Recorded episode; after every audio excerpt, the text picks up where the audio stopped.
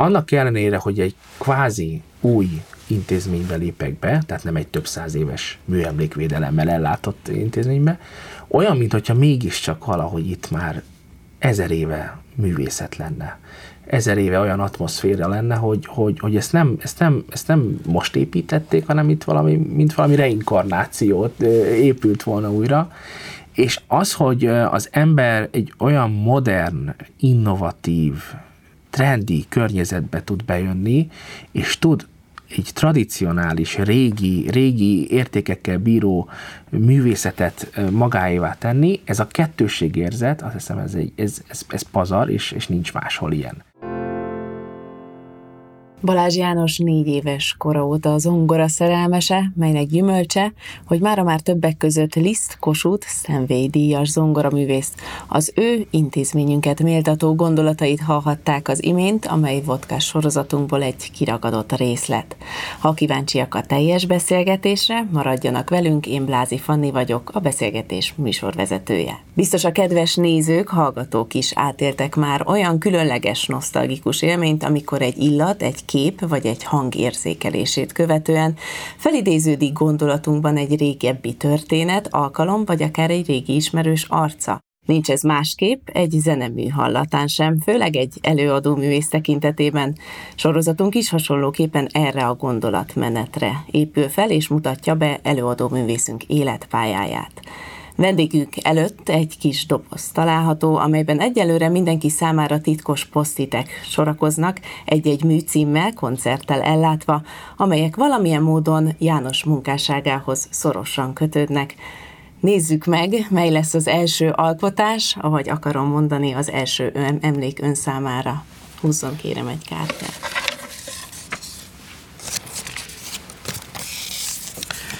Zongopera igazából én írtam fel ezt a posztitet. Ön nem írta fel a munkásságai fontos mérföldkövei közé. Mint tudjuk, Miklós Erikával dolgozik együtt. Itt az opera és a zongora műfajnak az ötvözetét hallhatjuk bizonyos koncerteken. Pontosan, igen, Miklós Erikával nagyon jó együtt dolgozni, nagyon szeretek vele együttműködni, már csak azért is, mert nem csak zeneileg, de emberileg is nagyon egymásra találtunk.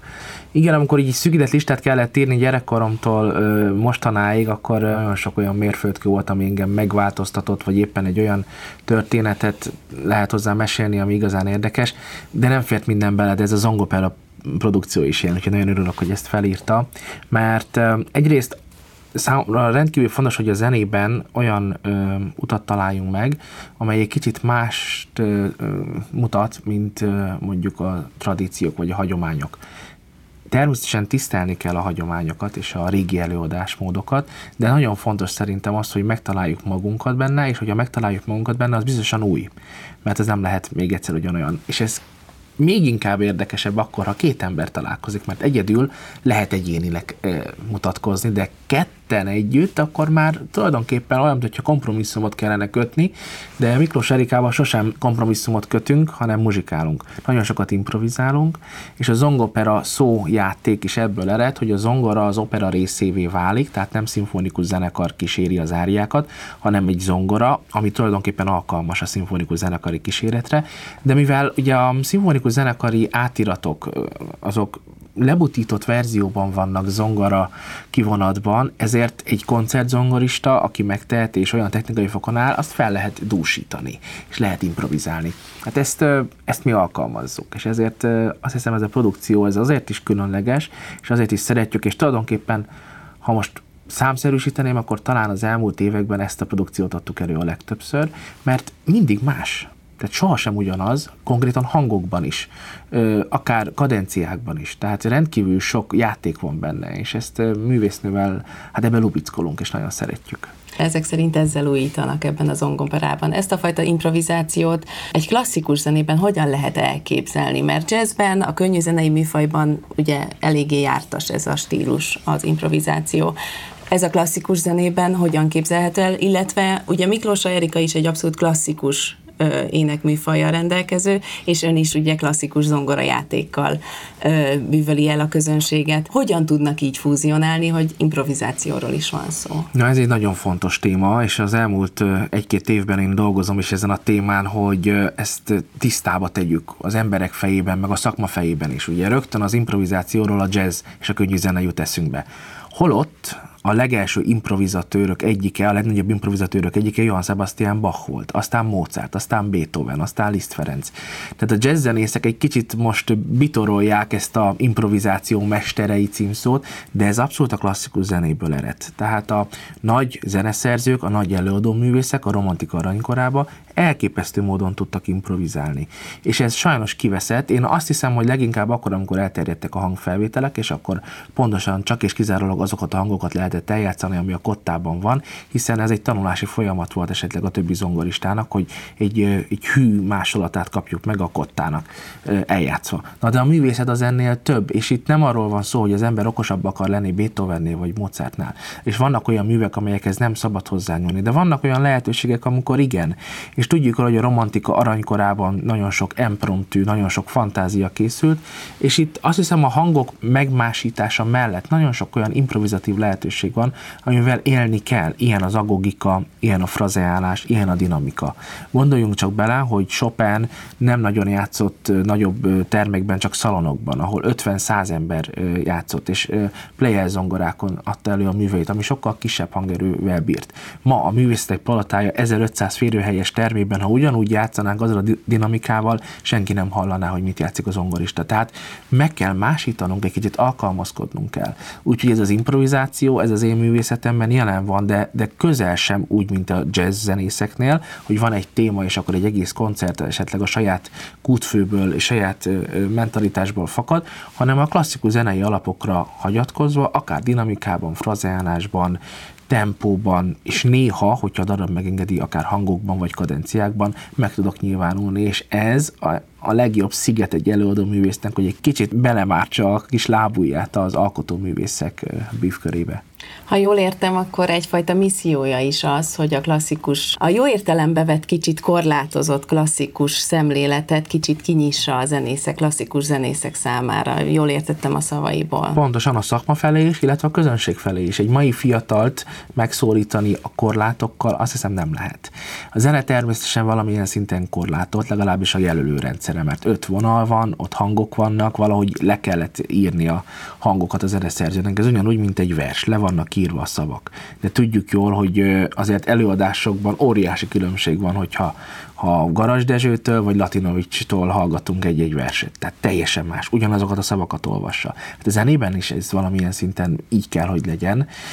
Úgyhogy a misszión felül ez egy fajta mm, egyenes út nekem, én nem is tudnék máshogy zongorázni, és nem is szeretnék másképp zongorázni, mert a legjobb dolog azt hiszem a visszakmámban azon túl, hogy nagyon sok embernek tudunk boldogságot adni, hogy a mi életünkben egyfajta örök, örök boldogság az, hogy a hangszerrel van egy ilyen kapcsolatunk, és zenélhetünk. De hogyha ez a, ez a, ez a teljesen tiszta, mély, őszinte kapcsolat, ez, ez árnyékot vet a teljesítés, vagy a perfekcionizmus miatt, és akkor elindul egyfajta analitikus, túl analitikus gondolkodás, akkor megöl, megöli a spontanitást, megöli a, a katarzis élményt.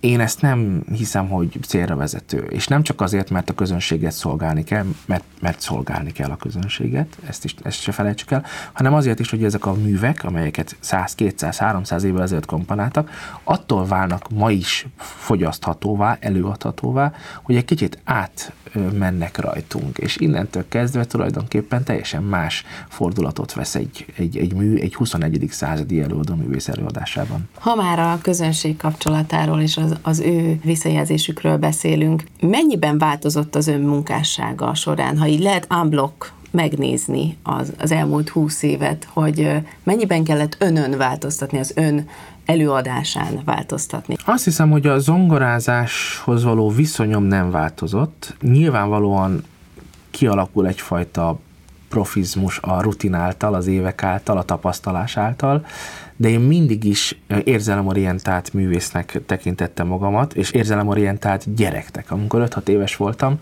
akkor nekem rendkívül fontos volt az, hogy minden ilyen családi összejövetelen leültessem a családtagokat, és eljátszom a kis aktuális fantáziámat. Akkor én még nem tudtam kottát olvasni, de voltak kis darabjaim, kis keringők, nem is tudom már mi volt a címük, és igazából nem az volt a lényeg, hogy meghallgassák, hanem utána megkérdeztem, hogy hogy tetszett nekik, és hogy mit éreztek. Tehát vártam a reakciót, és nem azért, mert én nagyon szerettem volna, hogy azt mondják, hogy nagyon fantasztikus volt, hanem mert éreztem, hogy azzal, hogy én leülök a hangszerhez, és leütöm a billentyűket, azzal érzelmet tudok kiváltani valakiből.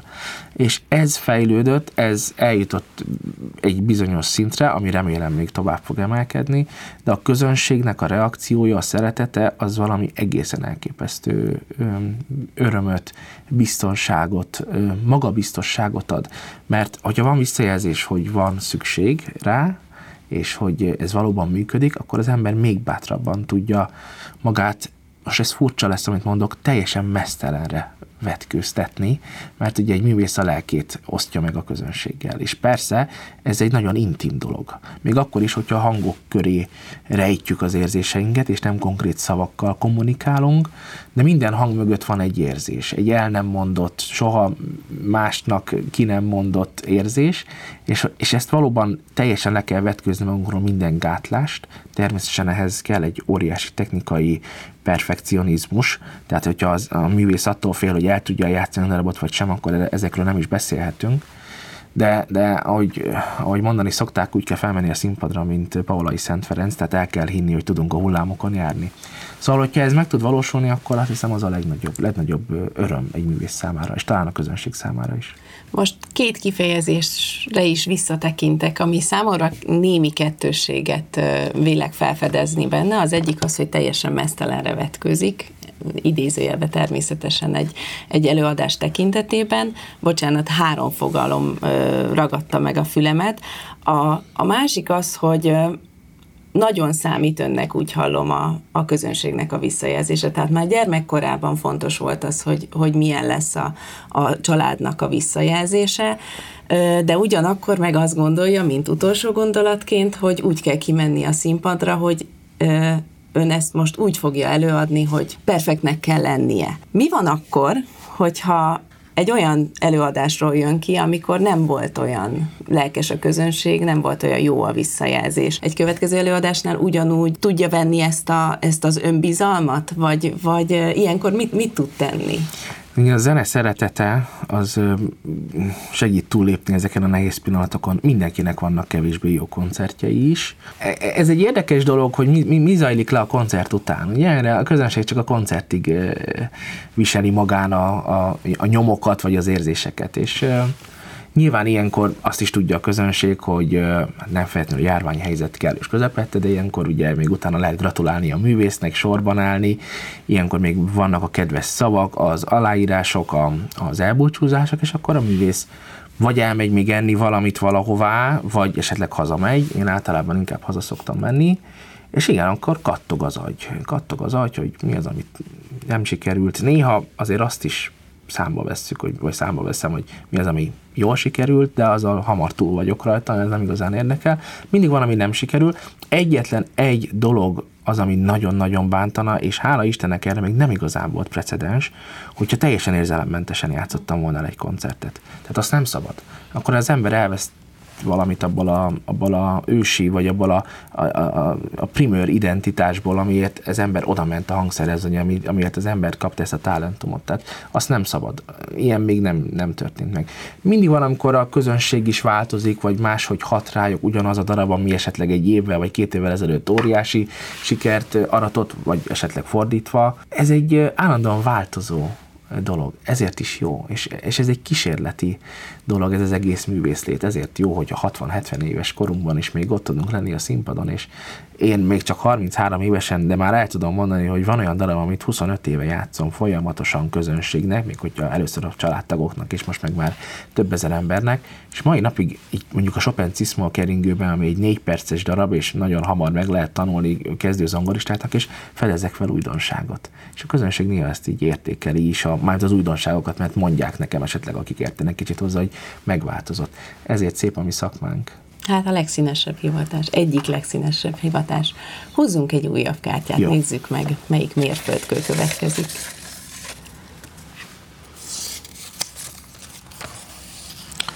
2010 Frederik Chopin összes műve. Írta az egyik cikkében, illetve nekem is a kis posztit megjegyzésben, hogy a teljesítményért elnyertem a lengyel köztársaság kitüntetését.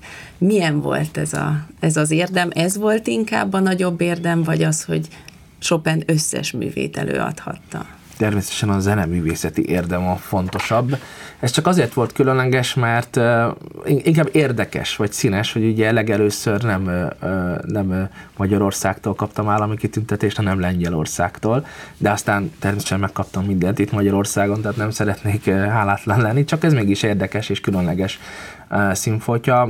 Ráadásul nem is tudtam az egészről, hogy, hogy ezt meg fogom kapni, de nem ezért csináltam, hanem mert 2010-ben ugye volt a bicentenárium, Chopin bicentenárium, és hát Chopin hat éves korom óta nagy szerelem Liszt Ferenc mellett. Amikor elkezdtem tanulni a műveit, már gyerekkoromban, kisgyerekkoromban mindig akartam egy másikat tanulni. Tehát nagyon érdekes érzésem volt, hogy nem azt akartam, hogy na most akkor ezen dolgozom, hanem megtanultam, nem volt teljesen kidolgozva, de mi lehet a másik?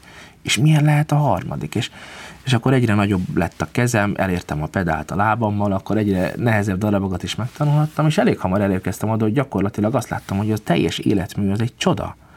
És igazából meg akarom tanulni. Hogy jött a bicentenárium, akkor gondoltam, hogy tartozom annyival Chopinnek, mert annyi, annyi szépséget adott nekem, és annyi örömet, és, és emlékszem, hogy minden ilyen akár tinédzserkori szerelmet, vagy bánatot Chopinbe merítkeztem, és segített nekem, hogy hát miért ne tanuljam meg az összeset, és Ráadásul jött is egy lehetőség a Lengyel Intézettől, a Budapesti Lengyel Intézettől, hogy ők segítenek nekem a, a koncertek megszervezésében. Ez 16 koncert volt, egy országos turné, ahol hát legtöbb zeneiskolákban volt a koncert, tehát ezt nem nagy turnénak kell elképzelni óriás plakátokkal, de annál fontosabb volt a szakmai része, a fejlődése, mert hogy mindent kotta nélkül megtanultam, de hát ez 16-szor körülbelül egy órás koncertek voltak, plusz ugye a versenyműveket is eljátszottam, és a kamaraműveket is. Bocsánat, hogy szabába vágok, és a, a versenyműveket, meg a kamaraműveket kikkel adta elő? Zeneiskolai zenekarokkal. Egyébként most csak azért nevetek, mert most emlékszem, hogy milyen jó élmény volt, és hogy, hogy milyen, milyen jól játszottak a fiatalok. Tehát nyilván nem nagy zenekarokkal játszottam, illetve a kamaraműveket pedig a Zeneakadémiai kamarapartnereimmel, ugye én a Zeneakadémián tanultam a előkészítőben, aztán a, a felnőtt képzésben. Tehát összeszedtem, ami, ami van. Minden kapcsolatrendszeremet bedobtam, és, és így sikerült. És azt hiszem, hogy Chopin művészete nagyon-nagyon segített nekem egy, egy hangképzés kialakításában. Arról most nem beszéltünk még, hogy egy zongoristánál azt hiszem döntő fontosságú a hangszín. Már aki ezzel foglalkozik, szerintem kell és Chopin hangszíne az, az egy olyan fajta színességet kell, hogy mutasson, hogy nagyon, nagyon hamar ki kell, hogy alakuljon egy nagyon lágy hangzás, ami természetesen nem semmit mondó, és ki kell, hogy alakuljon egy nagyon férfias hangzás is, ami sosem durva. És ezt kialakítani igazából én most lehet, hogy ez furcsán hangzik, de a teljes életművel lehet csak mert hogyha az ember végigmegy a darabokon, ő megtanulja, elemezgeti, nézi, finomítgatja, akkor rájön így kicsit madártávlatból, rálát az életműre, hogy talán milyen is lehet Chopin. És persze egy élet is kevés ahhoz, hogy megértsük ezeket a zseniket, de talán egy kicsit előszobáig eljuthatunk. És ebben a maga a zongora segítséget ad? Ez is egy érdekes téma, és most megpróbálok azért röviden is erre reflektálni, ez a zongora kérdés. Tehát, hogy egy zongorista, főleg az elején, karrierje elején, azon kell, hogy játszon, amit kap. Tehát nincs mód válogatni, vagy aki válogat, az lemarad, mert ugye nem fognak neki gigantikus összegekért bérelni zongorát, hiszen nem tart még ott a karrieren. Na viszont bármilyen zongorát is kap, azon jól kell játszani. És itt megint egy kicsit az improvizációt kell, hogy visszahúzzam, hogy otthon kigyakoroljuk a bármilyen hangszeren, ha van hangszerünk, vagy pianinunk, vagy bármi, oda kerülünk egy jobb vagy egy rosszabb hangszerhez, van mondjuk egy főpróbánk, mit kell tennünk? Improvizálni. Tehát az akusztikát felmérni, a hangszer adottságaihoz alkalmazkodni. Úgyhogy itt nincs olyan, hogy elkészítjük előre, és akkor mi azt tüzön, vízen keresztül átvisszük. Vagy ha igen, akkor az ember sajnos tévúton van, mert igen, ezt, ezt nem szoktam, fog működni. Ezt szoktam mondani, hogy a zongoristáknak a legnehezebb a dolguk, mert akinél otthon van a hangszer, neki nincs meglepetés, de azért az zongora esetében igen, csak van. És egy Stanway esetében is van meglepetés, tehát tudja azt, hogy, hogy egy Stanway zongora lesz a hangverseny zongora, akkor is éri meglep, negatív, akár negatív meglepetés? Igen, még nem igazán volt volt, csak akkor, hogyha nagyon idős hangszerről beszélünk, ott már vannak hibák, de egy jó pár éves korig a Stanway modellek azok, azok, azok fantasztikusak és nagyon megbízhatóak, de nagyon érdekes és nagyon rossz a időzítés, mert ugye amikor már az embernek ismertebb a neve, és előrébb tart a karrierben, akkor kapja jó hangszereket. Tehát akkor fel sem merül, hogy nem egy Stanway-en játszik az ember, mondjuk a műpában vagy a zeneakadémián, pedig akkor már olyan tapasztalata van egy művésznek, hogy akár egy orosz pianinon is jól tudna játszani. Na de gyerekkorban, meg fiatalkorban, amikor azokon az elképesztően rossz hangszereken kell játszani, és meg kell mutatni az oroszlán körmöket, tehát pont fordítva kéne talán, hogy legyen. De visszatérve Chopinre, hogy azt hiszem, hogy nem a zongora számít, hanem a, az akarat, hogy mi van belül, hogy milyen hangot hallunk belül, és erre azt hiszem a legnagyobb bizonyíték Richter és Horowitz, és még egy kicsit Cifra György felvételei is, a 40-es, 50-es évekből, ahol hát lehet hallani, hogy nem csak hamis a zongora, de, de lehet, hogy éppen valamelyik háborús időszakból még a lába is kitört, és fa, megvannak hangfelvételek, és egy zseniálisak. És ma pedig hallunk csúcs szuper zongorán is kevésbé érzelemdús, vagy kevésbé hasonló előadásokat. Tehát belülről kell, hogy fakadjon a, a, a, az elképzelés, és az megvan. Ha még a hangszer nem is képes arra, hogy azt dekódolja, de aki hallgatja, az biztos, hogy érzi, hogy ott belül olyan, olyan izzás van, és olyan akarat van, hogy van egy olyan kisugárzás, ami egészen biztos, hogy át, átmennek a rezgések. Húzzunk még egy kártyát, nagyon remélem, hogy most egy Liszt következik, mert a kérdésem Liszt és Chopin hát összefüggés lenne. Nem ígérem. Addig megkérdezem, amíg húzza, hogy Liszt és Chopin is romantikus zeneszerző, mégis ugye egy lengyel és egy magyar-osztrák zeneszerzőről beszélünk. Mind a ketten nagyon sok zongora művet komponáltak. Mennyiben különbözik, tudom, ez egy nagyon nehéz kérdés, a lengyel romantika egy zongora mű tekintetében, és egy osztrák-magyar romantika. A nemzetiségüknek köszönhető a, az egyezés, nem a különbség, mert hogy elképesztően sokat tettek a nemzeti érdekekért, a nemzeti zenéért, lengyel zenéért, a magyar zenéért, és ez a fajta hon szeretet, ugye ott van minden egyes leírt hangjuk mögött. Ami szintén még azonos, az az, hogy mind a ketten fantasztikus zongoraművészek voltak, és előadták a darabjaikat. Na de a különbség, nem tudom, hogy az volt a kérdés, csak ezt fontosan tudom elmondani, az inkább ö, egyfajta élettani sajátosság, ugye Liszt Ferenc ö, dupla annyi időt élt, mint szegény Chopin, aki gyakorlatilag nagyon fiatalon elhunyt, és Liszt Ferenc művészete és Liszt Ferenc élet és világszemlélete az egy sokkal nyitottabb ö, ö, dimenzió volt, mint, mint Chopin. Ez nyilván annak is köszönhető, mert Liszt Ferenc nagyon sokat utazott, nagyon sok hatás érte, be, látta a világ működését, és ugye nyilván Liszt Ferenc a társművészeteket rendkívüli mód hozta a művészet, a saját zeneművészetébe, és hát ugye a vallás, mint olyannál egy, egy nagyon fontos tényező volt időskorára, abbévá is vált.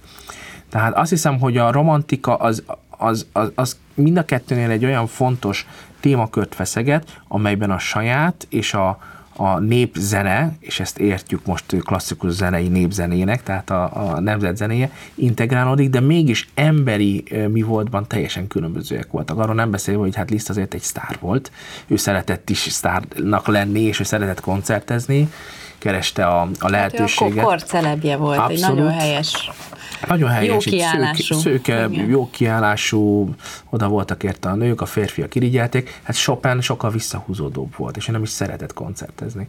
De ugyanakkor ugye fantasztikus életművet hagytak maguk után. Ugye Chopin eh, nem, eh, Chopinről nem mondhatjuk el azt, amit Lisztről például, hogy egyetemet alapított, hogy mondjuk ennyi energiát fektetett volna a tanításba, vagy esetleg nemes ügyek mellé állt volna, akár Beethoven szobrot emelni, vagy Wagner művészetét bemutatni, bemutatni és vezényelni, ugye nem is vezényelt Chopin, de szerintem kár is összehasonlítgatni, meg két zseniről van szó, az biztos, hogy ne, tehát nekünk Liszt Ferenc egy olyan értéket adott, és egyébként Liszt Ferenc áldózongora versenyét húztam ki. Tehát olyan értéket adott, ami nem tud úgy felnőni ma egy ifjú zenész, hogy Liszt, Liszt ne legyen rá hatással. És ez az Ádur zongora verseny, amit húztam, ezt én azért írtam vele, mert ez volt életemben 15 évesen, ha jól emlékszem, az első, de az biztos, hogy ez volt az első versenymű, amit előadtam a Zeneakadémia nagy termében. Most már is megragadom az bennem felmerülő első kérdést.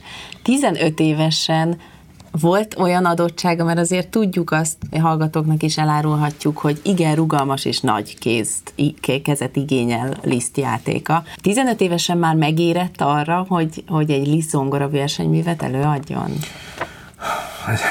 ez egy nagyon-nagyon szép kérdés, hát eh, lehet, hogy még most sem értem meg rá, de a kezem az megért. Technikailag eh, mondjuk így, mondjuk így, mondjuk így, eh, igen, meg én imádtam, tehát amit nem értem el távolságokban, azt, azt törtem arpeggióval, tehát imádtam Liszt művészetét, és ez az egész oda datálható vissza, nagyon érdekes egyébként, ezt még sosem, talán sosem mondtam el, hogy 16 évesen indultam a Pécsi Nemzetközi Liszt Ferenc zongora versenyen, ami egy óriási nagy nemzetközi verseny volt, amit meg is nyertem teljesen érthetetlen módon, már indult, hogy én voltam a legfiatalabb résztvevője a versenynek, és életem legelső versenye volt, egy négyfordulós verseny a Hámos szonátával versenyművekkel, és már egy évvel előtte meg kellett tanulnom a műsort, és az áldul zongora versenyt is megtanultam, és teljesen stresszben voltam, hogy ha ne adj Isten, nekem ezt el kell játszom, én még soha nem játszottam szimfonikus zenekarral, és egyáltalán mi lesz majd velem, hogy kell viselkedni egy karmesterrel, hol jövök majd be ott a sok zenek, zenekari tag között, tehát ilyeneken agyaltam, és jött a zenekadémián egy lehetőség, hogy egy diploma koncerten, még a zenekarnak volt, volt szabad perce a koncertet illetően, és akkor már nem is tudom, hogy talán tanszékvezetői döntéssel én megkaptam ezt a lehetőséget, hogy eljátszom a nagy teremben. Nagyon nagy élmény volt, van is róla felvétel, természetesen nagyon sok olyan dolog van, amit azóta igyekeztem kiavítani, de, de az, hogy zenekarral találkozni, az, ez meghatározó volt. És milyen fontos és jó, hogy ezt a, ezt, ezt, ez Liszt művészetével indult el. Ha már a zenekari interpretációról beszélünk, melyiket érzi magának leginkább? A szólista énje, az igazi, a, a, ha zongora versenyműről van szó, tehát alkalmazkodni kell egy szimfonikus zenekarhoz, vagy a kamarazene, melyiket érzi leginkább magáinak, és miért? Mindent nagyon szeretek, hogyha működik a kémia, nyilván magammal igen, működik, de tehát akkor a szólista. A szólista, a, igen, az, az százszerzalékos hatékonysággal tud működni, és van, akik nyomaszt egyébként, hogy egyedül van egy óriási színpadon, és, és mindent fejből kell játszani, ez nekem soha nem volt nyomasztó, kifejezetten szeretem. Tehát első helyen ezt kell megjelölnem, és utána, hogy most kamara vagy szimfonikus zenekar, az gyakorlatilag ugyanolyan fontos, ugyanolyan jó, de az biztos, hogy én én rám nagyon hatnak a, az energiák és a, és a kisugárzás, és hogy esetleg egy olyan karmesterrel, vagy egy olyan, olyan kamarapartnerrel kell dolgoznom, aki bár fantasztikus szakmailag, de nincs, nincs meg ez a közös hang, vagy ez a kémia, akkor kevésbé tudom magamat fe, felszabadítani és átadni esetleg bizonyos érzéseknek. De azért erre nagyon kevésszer volt alkalom, mert ragyogó magyar és külföldi karmesterekkel, kamarapartnerekkel volt szerencsém játszani, ahol az ember azt vesz észre, hogy olyan dolgok születnek meg, olyan ihletet kap az ember a művész a színpadon a, a másiktól, amire nem is gondolt. Tehát nagyon sok művet játszom. Nekem a repertoár, hála Istennek elég nagy, nagyon könnyen tanulok, ez egy isteni adomány, úgyhogy ezért nem győzök elég hálás lenni a teremtőnek, és ezáltal nagyon sok darabot élvezhetek. Ha már az ön repertoárjáról beszélünk, és tartok tőle, hogy nem tudjuk kihúzni az összes posztitet, így megmerem kérdezni, hogy ha végignézem az ön repertoárját, azért főként a romantikától indul el az ön repertoárja, egészen kortárs zenéig. De a klasszicista, illetve a barokkor nem nagyon szerepel az ön tárházába. Ez, ez miért alakult így az ön munkásságában? És mondhatnám azt, hogy hagyok valamit a következő 30 évre is, de, de viccet félretével valószínűleg azért, mert um, ez az egész művészethez és az zongorához fűződő viszonyom nagyon érzelemorientált, és ugye a romantika az az érzelmeknek a, a ne továbbja. Ez nem azt jelenti, hogy Mozart vagy Bach érzéketlen lenne, félreértést szeretném elkerülni, sőt, gyönyörű is. A szó azon értelmében Mozart is romantikus zeneszerző volt, hiszen nagyon sok dolog van benne, de mégis valahogy főleg a zongora miatt azért a csúcsromantika érintett meg, illetve a kortárs ö, ö, irodalom, Ötvös Péter vagy Dubrovai László nevét is említhetném, akinek a utóbbinak az összes művét lemezre vettem. Um, de én játszok, egyébként játszom nagyon sok Beethoven szonátát, Mozart szonátát, Haydn szonátát, Bachal is nagyon sokat Bakkal is nagyon sokat foglalkozom. Nincs kizárva, hogy a következő években, évtizedekben ebből lesz nagy repertoár, koncertrepertoár is, de egyelőre nem éreztem még magamban azt az erőt, vagy azt az akaratot, vagy azt a mondani valót, amivel több tudnék lenni, mint mondjuk más előadó. Ez egy érési folyamat, ugye öt éves korom óta, hat, bocsánat, hat éves korom óta foglalkozom Chopin és Liszt műveivel, úgyhogy ez nagyon, nagyon köldög zsinór kapcsolat de lehet, hogy kialakul majd más is. De nem hiszek azért abban, hogy minden, mindent kell játszani egy zongoristának a legmagasabb pokon. Mindent kell ismernie, a repertoárt ismerni kell, át kell játszani, de aztán színpadra kiállni mindig azzal kell, ami éppen a legőszintébb. Ennek a köldögzsinornak több ága is van, mint tudjuk, mert nem csak Liszt interpretáció, nem csak a Liszt daraboknak az interpretációja szerepel az ön munkásságában, hanem átirata is. Felmerült bennem az a kérdés, hogy sok olyan darab van, hogy Liszt Ferenc, Cifra György, Balázs János átirat. Különböző korszakokról beszélünk. Azt egy picit fel tudnál nekünk vázolni, hogy Liszt művét hogyan változtatta meg Cifra György, és hogy miként, illetve a Cifra György átiratot hogyan változtatta meg ön?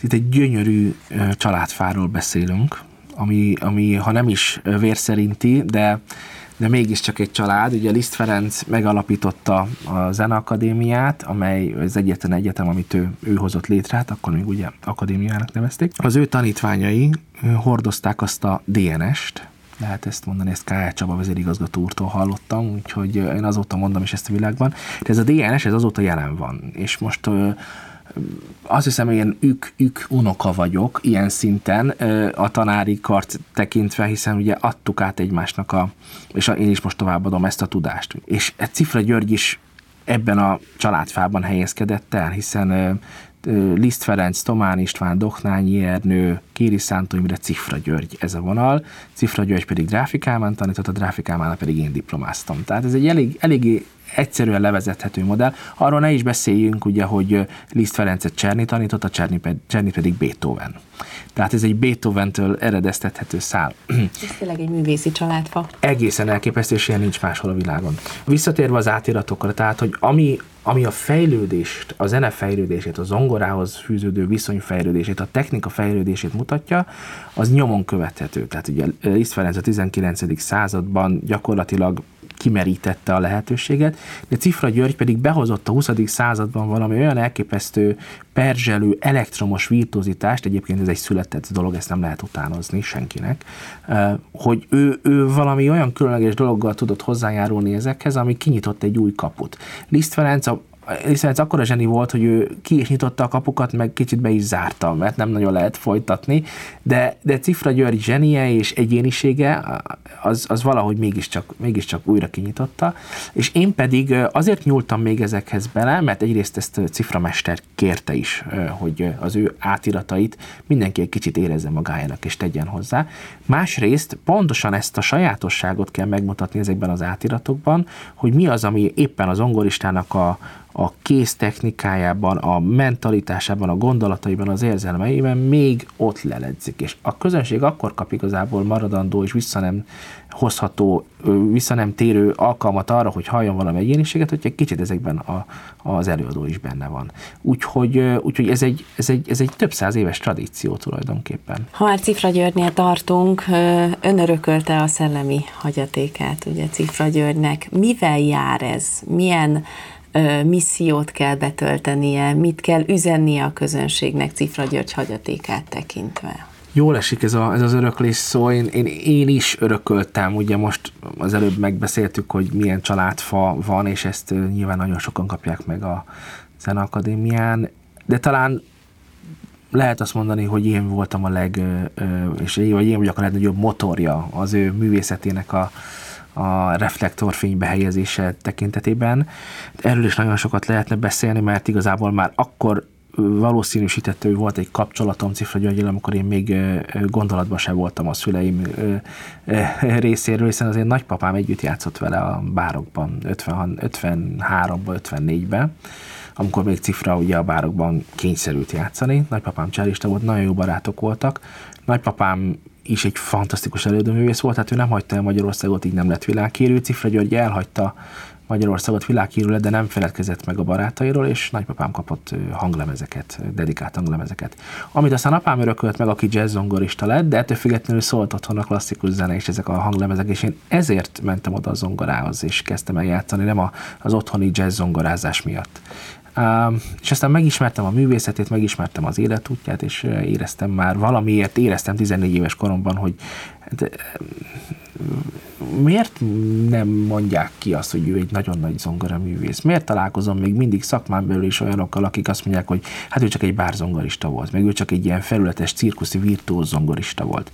Nem is nagyon a felvételét, most már azért fel kell, hogy oldozzam egy, egy, egy pár esetben ezeket a megjegyzéseket, de hogy fel, feloldozzam a rossz indulat feltételezése mellett, vagy, vagy ellenére, mert nem volt hír róla.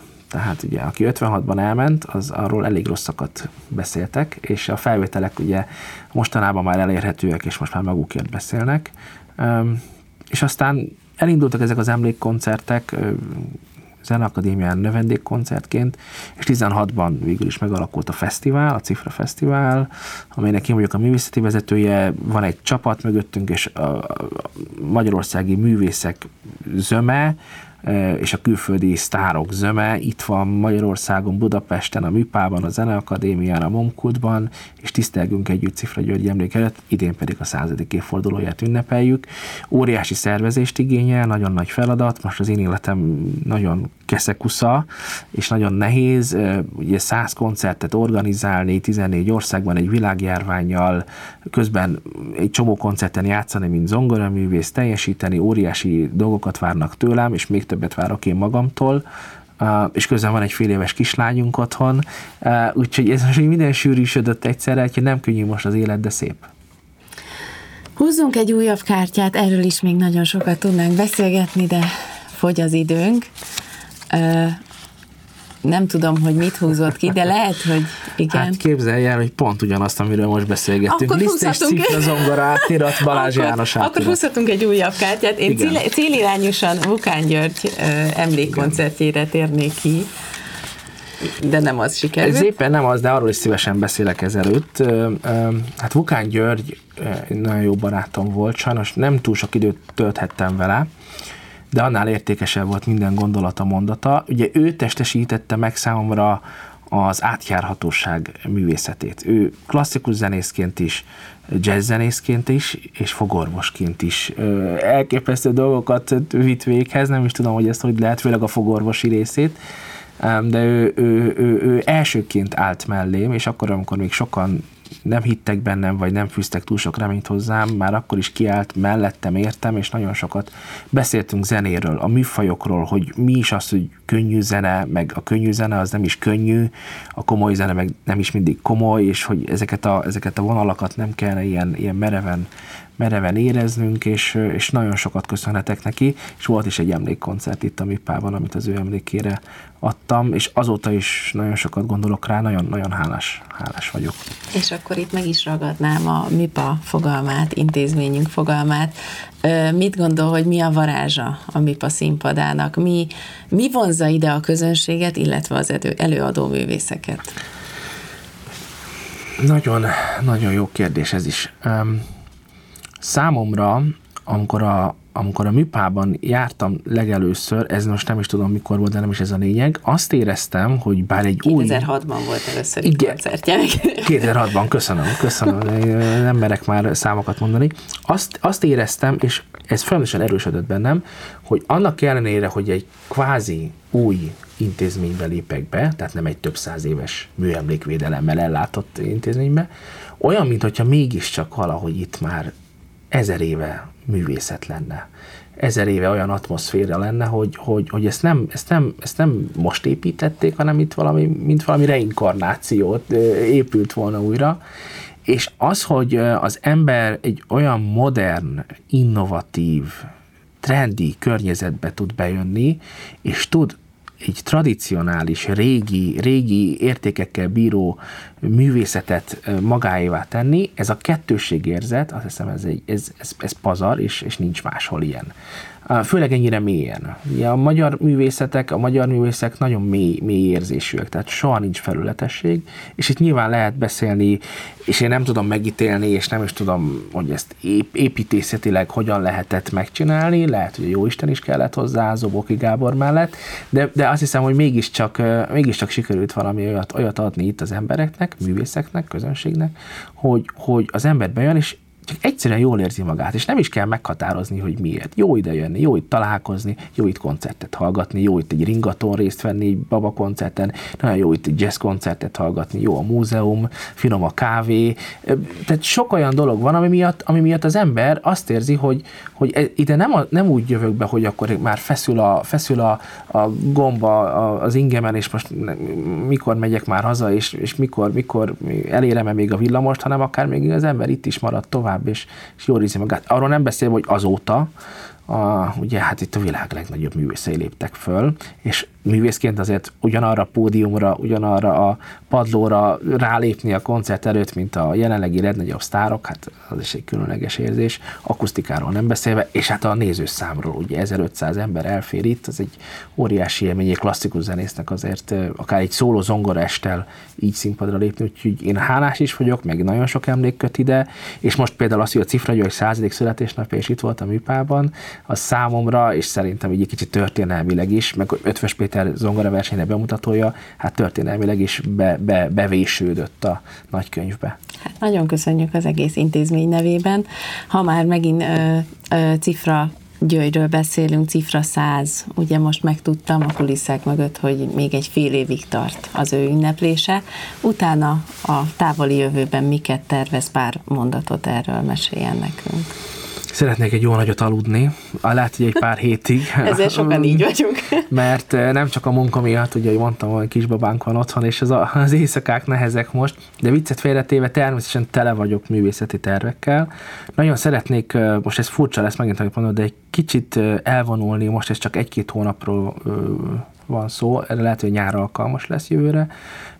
Új repertoárt szeretnék. Most még nem a Bach és Beethoven és klasszicizmus, hanem egy kicsit az orosz szerzők műve, Szkiabin, kicsit több Rachmaninoff, Stravinsky, Prokofiev, e felé szeretnék egy kicsit fordulni. Természetesen a Cifra Fesztiválok mennek tovább, és nagyon sok külföldi koncert meghívásnak kell eleget tennem. Rendkívül készülök a további Ötvös Péter bemutatókra, a Genfi Victoria Hallban, Stavangerben, Fischer Ivánal fogok játszani a Koncert Gebau Orkeszterrel, Bartok második zongora versenyét, közben én tanítok és a Zeneakadémián, mint docens, meg mindenfajta tehetségtámogató programmal részeszek, tehát lesz dolgom bőven, lesz dolgom bőven, de, de nagyon remélem, hogy, hogy, hogy minden olyanra lesz időm, ami, ami még inkább erősíti bennem azt, hogy, hogy a zene és a közönség meg a mélységeket, tehát ezt, ezt valahogy úgy, úgy, úgy megélni. Nagyon sok dolog történt velem az elmúlt négy-öt évben, több dolog, mint három-négy emberrel, és itt most sikerekről is van szó természetesen, meg nehézségekről is, és az embernek nincs ideje ezt feldolgozni, mert mindig jön a következő. Majd innen is erről az interjúról is megyek tovább, van még 88 dolog, és az ember nem tudja megélni, nem tudja, nem tudja, nem tudja levonni a következtetés vagy a konzekvenciát, hogy miért volt valami jó, miért volt rossz, hanem már a következőn gondolkodunk. És nagyon szeretném magamnak, remélem magamnak azt, a, azt az életperiódust, ahol, ahol nyilván nem azt mondom, hogy semmilyen dolgom nem lesz, vagy nem lesz ennyire, és azt remélem, hogy nem lesz ennyire zaklat, pillanatot, és, és meg tudom élni a pillanatokat. Azt gondolom, hogy ez egy nagyon szép záró akkor. Nagyon szépen köszönöm a beszélgetést. Én János. köszönöm.